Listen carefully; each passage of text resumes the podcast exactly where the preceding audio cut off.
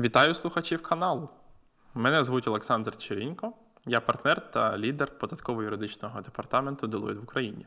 В ефірі ключове про податки в Україні. Нова рубрика, в якій ми коротко і змістовно розповідатимемо про найважливіші зміни у податковому законодавстві України, аби допомогти вам краще в них орієнтуватися. Про все, що потрібно знати про податки на початок 2021 року, вже у цьому випуску. Тож, let's go! По-перше, корпоративне оподаткування, правила тонкої капіталізації, зміни до порядку розрахунку ліміту процентних витрат на користь нерезидентів, а саме змінено формулу розрахунку ліміту витрат. 30% скоригованого об'єкту оподаткування замість 50% EBITDA за даними фінансової звітності, як було раніше. Ділова мета. Концепція ділової мети як фіскального інструменту зазнала змін щодо форми та механізму застосування. Право на оскарження операцій при доведенні обставин, що свідчать про відсутність розумної економічної причини або ж ділової мети, застосовується у наступних періодах. А саме з 1 січня 2021 року до 31 грудня 2021 року до всіх операцій, що визнаються контрольованими згідно правил трансфертного ціноутворення. З 1 січня 2022 року і в подальшому знову таки до всіх операцій, що визнаються контрольованими для правил трансфертного ціноутворення. По-друге, для операцій, що не є контрольованими, але здійснені з нерезидентами, що зареєстровані в низькоподаткових юрисдикціях або мають організаційно-правову форму відповідно до переліку КМУ, а також операції з нарахування роялті з усіма нерезидентами. Далі у корпоративному оподаткуванні ПДВ. Запроваджено зміни в частині оподаткування ПДВ кіноіндустрії та індустрії розваг. І акциз. Зміни в оподаткуванні акцизним податком було розширено перелік товарів, з яких має сплачуватись акцизний податок, а саме рідини, що використовуються в електронних сигаретах. Йдемо далі. Трансфертне ціноутворення.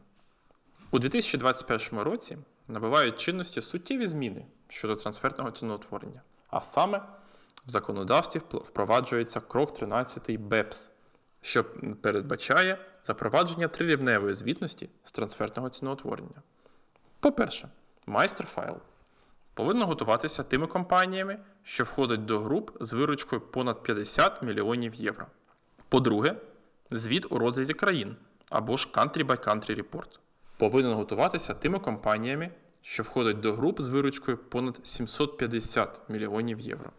Крім того, запроваджується оподаткування 15% податком на доходи нерезидентів виплат, прирівняних до дивідендів, так звані конструктивні дивіденди. До таких виплат, зокрема, відносяться і суми коригування за трансфертним ціноутворенням. Також впроваджуються зміни щодо операцій аналізу з сировинними товарами. А саме, встановлено поняття котирувальні ціни, що включає не лише ціни на біржі, але й інформацію агентств з прозорою звітністю. Перелік сировинних товарів набув чинності з 1 січня 2021 року, а також напередодні нового року, наприкінці грудня, було визначено джерела інформації для отримання котирувальних цін. Міжнародне оподаткування. По-перше, безподаткова ліквідація іноземних юридичних осіб та утворень без статусу юридичних осіб. Дохід від ліквідації буде підлягати оподаткуванню лише військовим збором за ставкою 1,5%.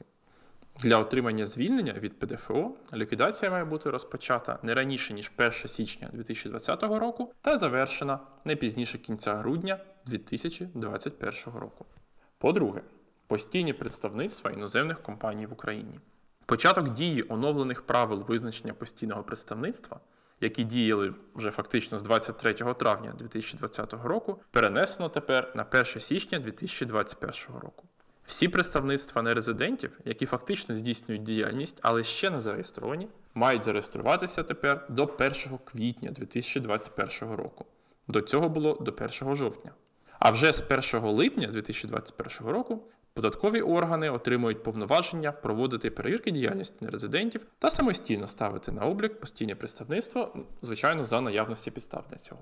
Взяття на облік нерезидента у зв'язку із здійсненням діяльності через постійне представництво контролюючим органом відтепер є причиною для припинення арешту майна.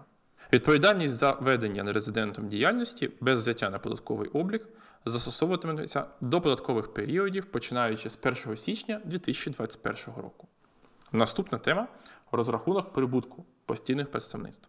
Встановлюється, що визначення обсягу оподаткованого прибутку постійного представництва за новими правилами, тобто лише на основі прямого методу відповідно до принципу витягнутої роки трансфертного ціноутворення, тепер запроваджено з 1 січня 2021 року. До цього вони фактично діяли вже з 23 травня 2020 року.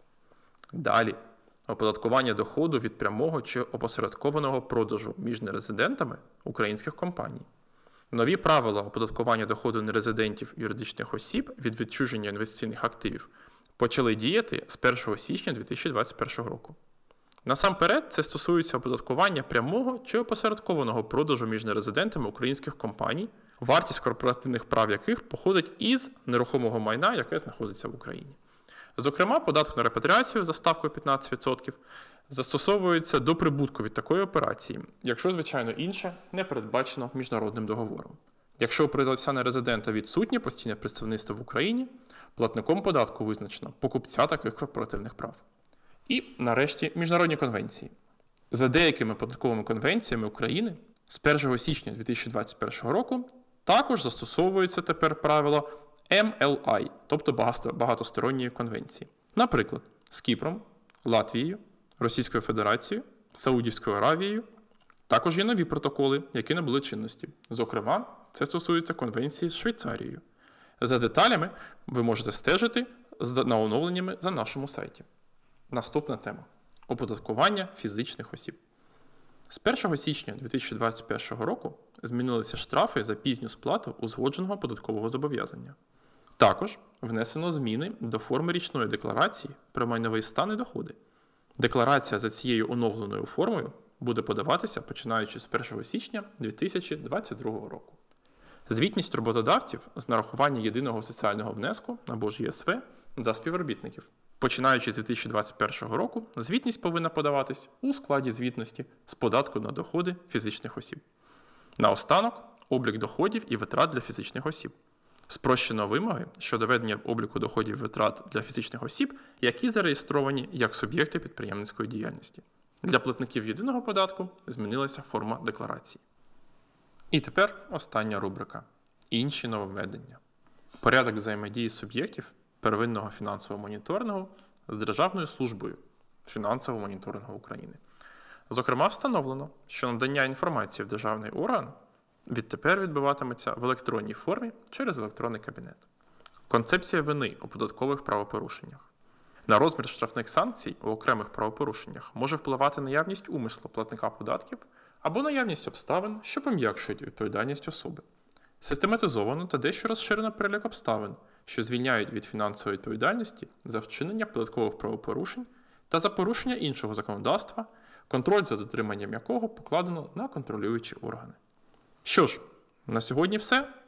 Почуємося в наступних випусках ключового про податки Deloitte.